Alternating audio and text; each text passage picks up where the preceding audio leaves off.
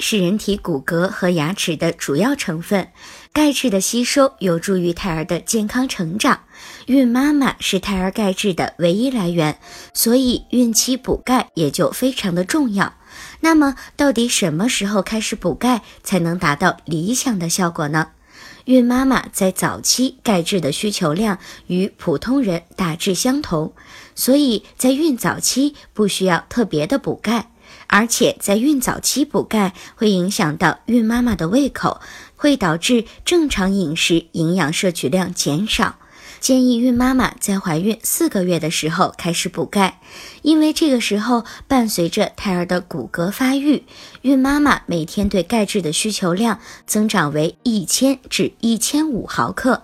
正常的饮食中，钙质的吸收已经不能满足胎儿的成长需要，所以孕妈妈需要从含钙的食物和钙片中摄取。此刻的孕妈妈除了保证每天的正常膳食外，还需要额外的补充钙片。在孕妈妈怀孕七到九个月的时候，胎儿骨骼发育最快，对钙质的需求量也是最大的，所以补钙是孕妈妈孕期不可中断的任务。